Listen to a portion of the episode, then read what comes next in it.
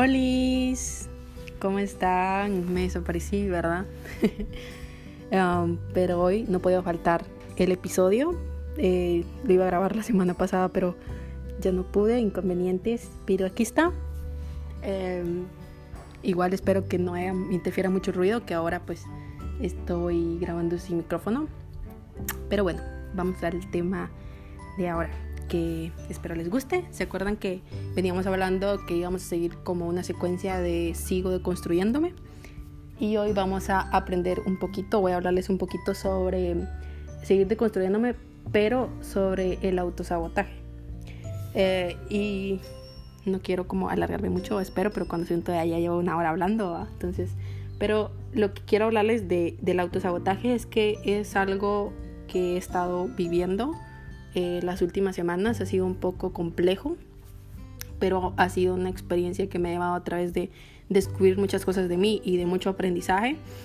Y ha sido bastante interesante, así que agradezco todo, todo lo que ha pasado y todo lo que me ha llevado como este eh, profundo, profundo, oscuro túnel, digámoslo así, a, a, donde he descubierto eso, que el autosabotaje es algo a lo que debemos ponerle mucha atención. y me he dado cuenta que cada una de las personas está pasando un momento difícil. Me he topado con amigos o personas que de repente me escriben por medio de las redes sociales y me dicen, también me he sentido como te sientes, ¿no? Y digo, realmente cada uno está viviendo, está como que viendo sus luchas internas, trabajando en ellos mismos y, y a veces sintiéndose mal por cosas y muchas de las cosas que me han ayudado es eh, aceptar, como yo siempre se, los digo, el aceptar que me siento como me siento y también el analizar por qué me autosaboteo. Y siento que todos tenemos esta parte como de autosaboteo, la mayoría de personas. Y la parte de, de, de construir ese es como ir trabajando en ello e irla quitando de nuestra programación normalmente nos autosaboteamos porque está en la cultura, está como muy normalizado el tipo de lenguaje que utilizamos, el tipo de creencias que tenemos, el tipo de vivencias, eh, el tipo de expectativas que tenemos que cumplir, que es algo que hablaba en el episodio pasado. Entonces es muy fácil autosabotearnos porque nos dan un patrón de cómo deberíamos ser, cómo deberíamos comportarnos y qué esperamos de nosotros. Entonces empezamos a ser muy duros con nosotros mismos. Eh, me he dado cuenta que todo viene de estas creencias y de la parte mental, de, la parte de lo que piensan tus pensamientos. Entonces, he empezado a trabajar mucho en eso, en lo que pienso. Y aquí voy a traer otra vez a colación, voy a traer a este episodio las cuatro preguntas de Byron Katie que me han ayudado, que es un libro que yo les recomiendo mucho, ah, que se llama Amar lo que es. Y me ha llevado mucho a salir como de, esta, de este estado de víctima, este, de este estado de autosabotaje, en donde a veces hay muchos episodios, por ejemplo, de ansiedad. Tal vez algunas personas se sientan identificadas con eso, donde empieza a sentir mucho miedo mucha preocupación por algo, porque normalmente en el sistema, en el lenguaje, en el contexto, se ha normalizado que la preocupación es buena. Y en vez de, de poder accionar contra lo que queremos, eh, hacer o queremos que pase, empezamos a preocuparnos por cosas que en ese momento no podemos hacer, no podemos cambiar, eh, lo podemos solucionar hasta tal hora, hasta tal día, pero nos han hecho creer que es normal preocuparse anticipadamente y esto crea un estado mental de agonía, de sufrimiento, de ansiedad que está normalizado, como les digo. Incluso algunos dicen que si no te preocupas es que no te importa demasiado, pero realmente la preocupación en exceso solo nos lleva a un estado de sufrimiento excesivo eh, que realmente a nadie nos gusta y, no queremos, ¿no? Entonces lo que he aprendido a través de, estas semanas, eh, de, de deconstruirme, es que debo cuestionar lo que estoy pensando. Y yo pensaba que era una persona que sobrepensaba las cosas, pero no es tanto que las sobrepiense, sino que he entendido y he estudiado últimamente eso, que la mente está todo el tiempo pensando, todo el, todo el tiempo hay pensamientos en la mente. Lo que pasa es que cuando tenemos, estamos en ese estado de preocupación o de autosabotaje o todo esto que nos han enseñado culturalmente, empezamos a tener repetidamente pensamientos destructivos, pensamientos negativos eh, o, de, o de catastróficos, ¿sí?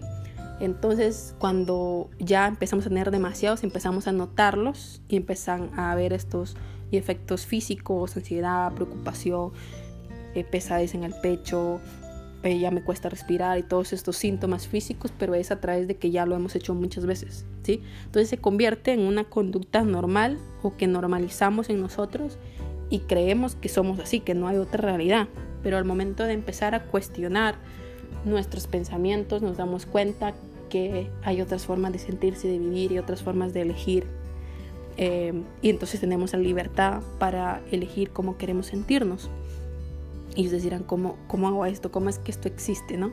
Que al final es algo que les comparto en base a cosas que he leído últimamente mucho y también libros, audiolibros. Eh, descargué una aplicación de audiolibros eh, y podcast y todo esto y realmente a mí me ha funcionado mucho, ¿no? Entonces, lo que dice el libro de Byron Katie que es un libro que leí hace unos meses, es que eh, la verdad no es tan eh, catastrófica como pensamos. ¿sí?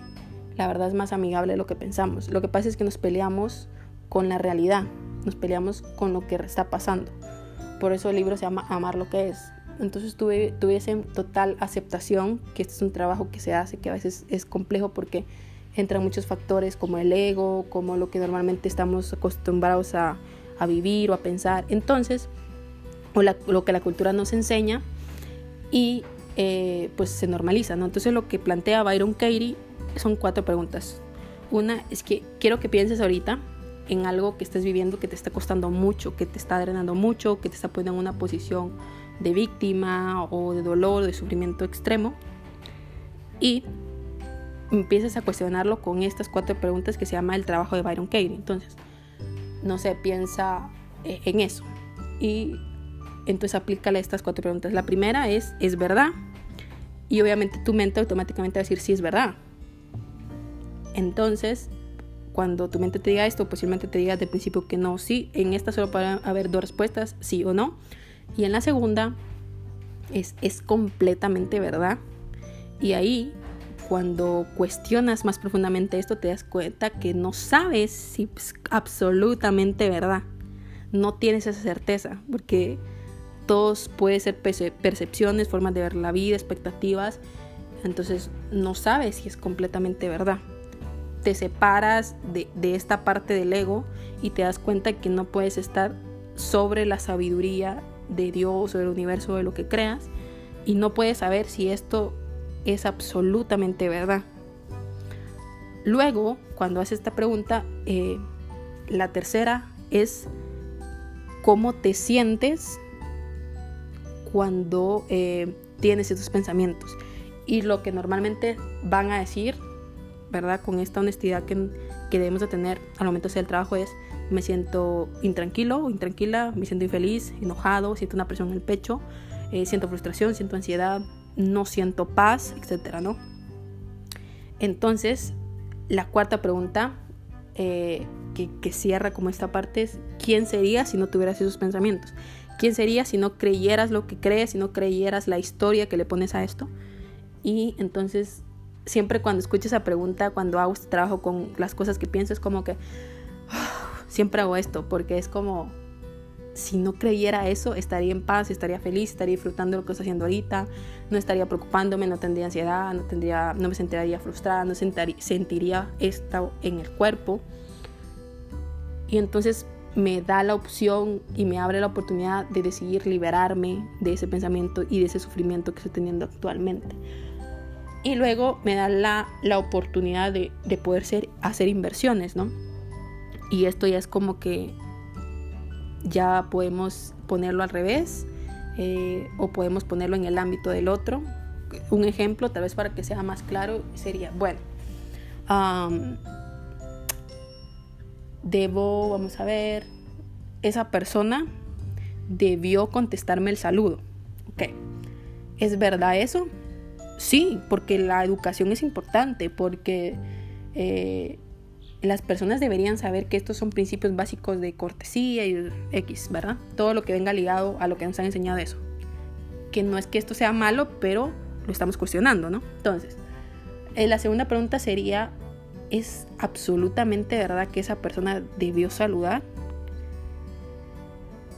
Y entonces nos damos cuenta que no, no podemos clasificar y no podemos saber si eso es absolutamente verdad.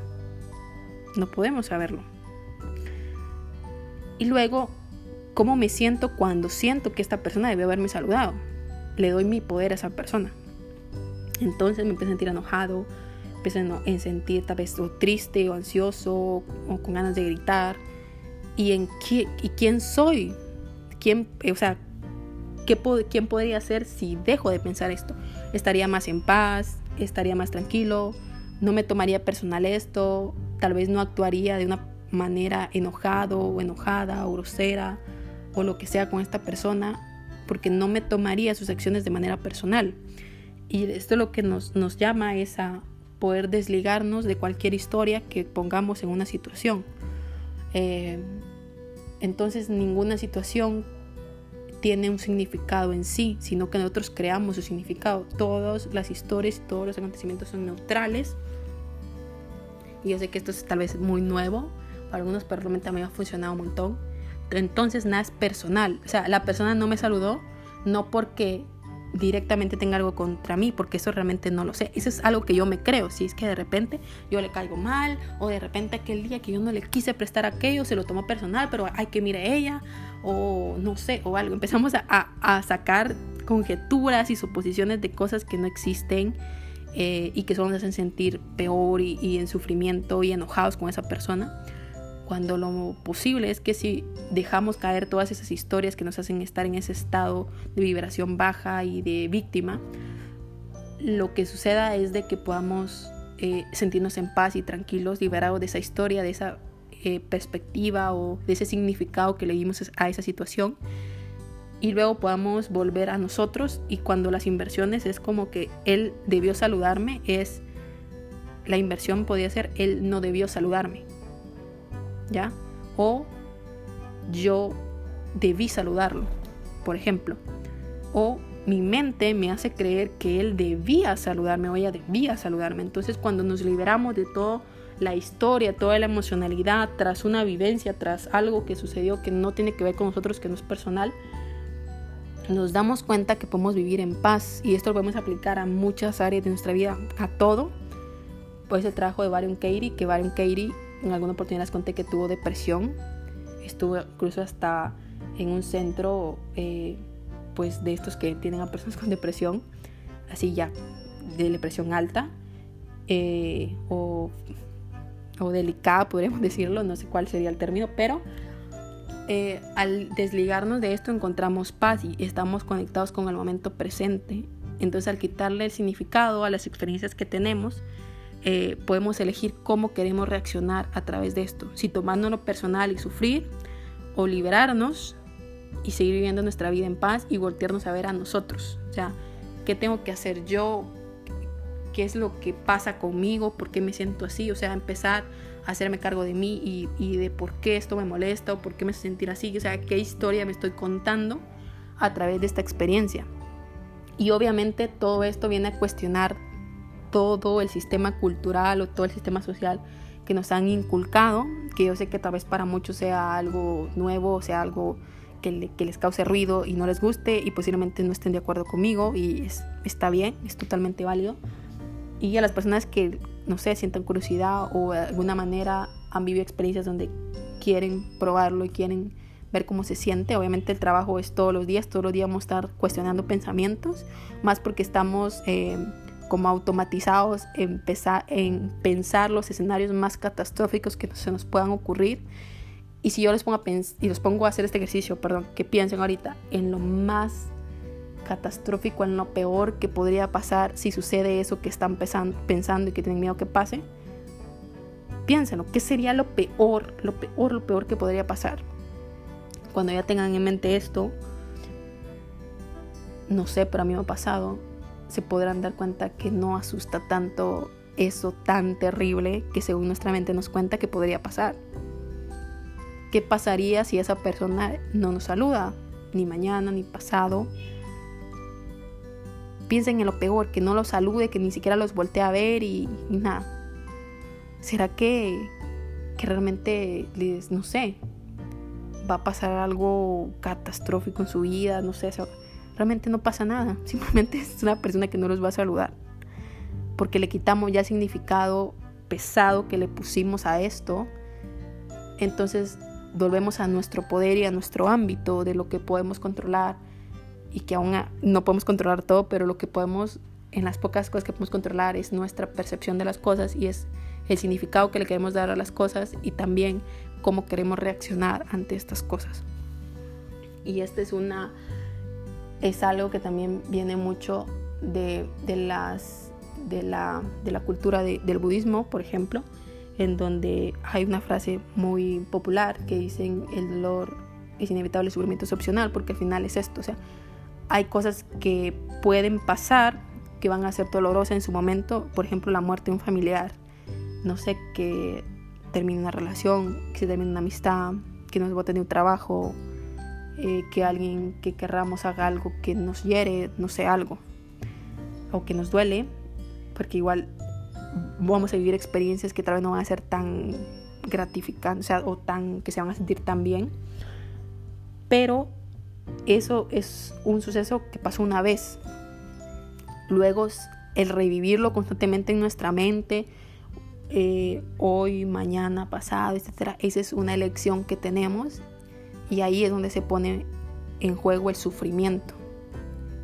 Que el dolor es inevitable, es inevitable que esa persona cometa ese acto, o esta persona muera, o el trabajo no me lo den, o esto o lo otro pero lo, cómo yo reacciono, lo que estoy pensando y cómo me estoy torturando a través de mis pensamientos con esto, esa es mi elección. Entonces, eso es opcional. Eso yo lo elijo. Y entonces devuelve el poder a mi persona, de mi vida, de mis decisiones, de cómo yo quiero vivir, cómo quiero interpretar la vida. Y entonces me desconecto de, de esto, de esto sistemático que me dice que la vida es una cuestión de al azar y que puedo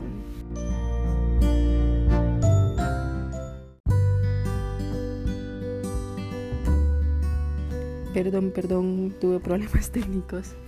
Pero bueno, en que estaba en que al quitarle todo esto sistemático que le hemos agregado culturalmente, pues podemos librarnos de este sufrimiento, podemos librarnos o vivir en paz, elegir vivir en paz.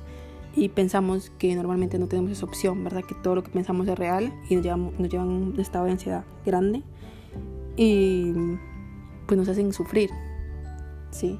Y si empezamos a cuestionar nuestros pensamientos, empezamos a cuestionar nuestras creencias, eh, empezamos a cuestionar muchas cosas, podemos darnos cuenta que podemos elegir vivir en paz. Entonces, una de las intenciones que he tratado de hacer últimamente es eso, o sea, es vivir en paz, elegir vivir en paz.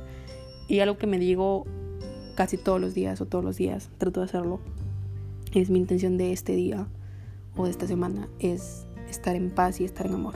Y sé que puedo elegirlo, sé que no puedo estar autosaboteándome todo el tiempo o estar en sufrimiento o estar en mi mente pensando en los escenarios más catastróficos, sino que puedo cuestionar lo que mi mente me dice y darme cuenta que no es cierto y darme cuenta que nada o muchas de esas cosas que pienso ni siquiera van a pasar, ni siquiera están cerca y el liberarme y el elegir ya no estar sufriendo, ya no estar, ya no estar en ansiedad o ya no estar peleándome con la realidad y aceptar lo que es y me ha costado bastante, la verdad, el quitarle el significado a las cosas que ya como que trae uno programado.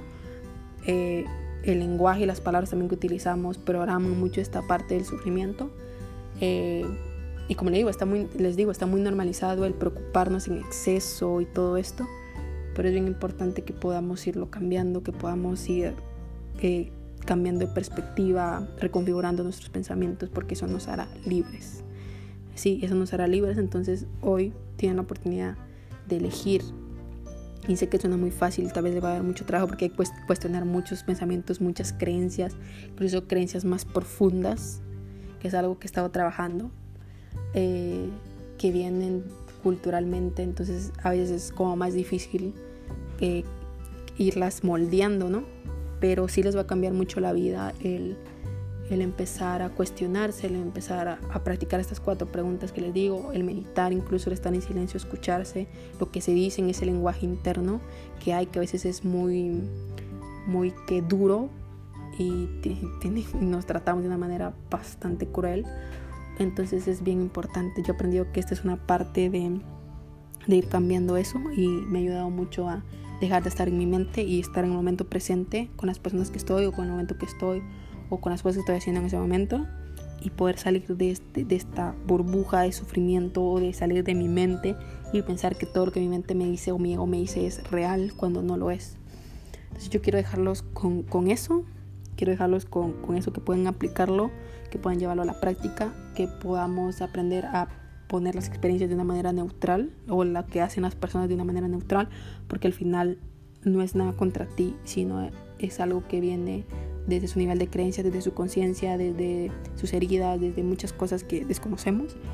Eh, y podemos elegir quedarnos ahí o no, eso ya es una elección propia, pero podemos también elegir quitarle significado a lo que otras personas hacen sin tomarlo personal, eh, sino tomar que esas personas actúan por circunstancias que a veces podamos desconocer, que no quiere decir que esto justifique ciertas cosas ni que nosotros estemos de acuerdo con lo que hacen, pero sí podemos quitarle ese nivel emocional de sufrimiento que le ponemos a por qué esta persona es así, es que debería ser así o asá, o a nosotros mismos, yo debería ser así o yo debería haber actuado así y todas estas cosas, que al final nos ponen en una posición de sufrimiento y de autosabotaje súper feo, eh, del cual es como entre más eh, nos sumerjamos, es un camino muy oscuro y donde nos va a costar más encontrar la salida si nos sumergimos mucho.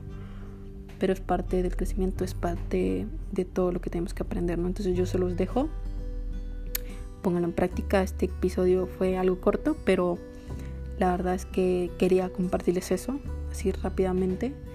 Eh, que puedan poner en práctica, que puedan salir de su mente, que no crean las realidades o las mentiras que les ven de su mente, sino que puedan eh, vivir a través de lo que pueden percibir por sus cuatro sentidos, por su, perdón, por sus cinco sentidos, y, y aún así lo que perciben, no ponerlo significado de cosas que aprendieron o algo así, sino que ponerlo neutral y aprender que cada experiencia no tiene que ver directamente eh, contra ustedes, sino que es una experiencia que tiene muchas perspectivas y muchas formas de verla y que la mayoría de cosas, y no es que todas, lo que hace la gente tiene más que ver con ellas que con nosotros mismos, son algo de esas personas. Incluso si se ponen a pensar en cosas que hayan hecho sentir mal a otra persona, la verdad es que a veces nos ponemos a pensar de, puchica, pero es que yo no lo hice para que te sintieras mal, en serio, simplemente me sentí de tal manera y actué, ni siquiera lo pensé. les aseguro que esa va a ser la mayoría de, de las respuestas que ustedes van a obtener si alguien les dice eso pero es parte de ir como deconstruyendo toda esta cultura, todas estas conexiones mentales que nos llevan a sufrir y nos llevan a autosabotearnos constantemente y todos los días y a vivir en un estado no de paz sino de sufrimiento constante y de agonía, el cual realmente no es grato ni es vida, pero que hay, hay algo nuevo, o sea que hay una solución que podemos poner en práctica. Y los invito a que puedan ir leyendo sobre esto, si pueden leer el libro genial, igual está Alejandra Llamas que habla mucho de esto, que tiene incluso un libro en Vic, que es una plataforma, espero que Vic me pague más adelante por la publicidad que le estoy dando, pero es una plataforma de audiolibros donde pueden escuchar pues varios libros interesantes y uno que me terminé este fin de semana fue el de El poder del autoconocimiento, buenísimo. y me hizo replantearme demasiadas cosas y puedo elegir estar en paz en este momento con lo que esté pasando aunque eso que esté pasando no me guste o no lo entienda, no tenemos que entenderlo para poder soltarlo. Es importante soltar cosas que no entendamos o que no podemos cambiar, porque no tenemos la verdad absoluta. Creo que debemos de confiar en que el universo, Dios o lo que creamos, eh, tiene un poder y tiene un control más allá, una percepción más allá de nuestro entendimiento y que lo que ahora no entendamos más adelante con el tiempo podemos entenderlo porque tendremos más contexto y más contexto y más perspectiva, ¿no? Y como que soltar eso y no aferrarnos a que debería ser como queremos, que eso también nos lleva al sufrimiento. Y soltar. Entonces, escuchen sus pensamientos, paren un momento, escuchen qué se están diciendo, qué historias se están contando, cuestionen esas historias y sean libres, sean libres de las historias que se están constando, sean libres de estar viviendo en su cabeza en vez de estar viviendo la vida real y el presente en este momento y puedan vivir en paz. Les deseo de verdad que puedan estar en paz y que puedan elegir todos los días estar en paz. Entonces, gracias por escucharme hasta aquí. Creo que se escucha un poquito de ruidos porque no tengo el micrófono, pero espero que el mensaje pues pueda ayudarles y que haya sido lo que, o sea, que les llegue así como espero y mi intención ha sido. Y les mando un fuerte abrazo. Adiós, los veo en el próximo episodio. Bye.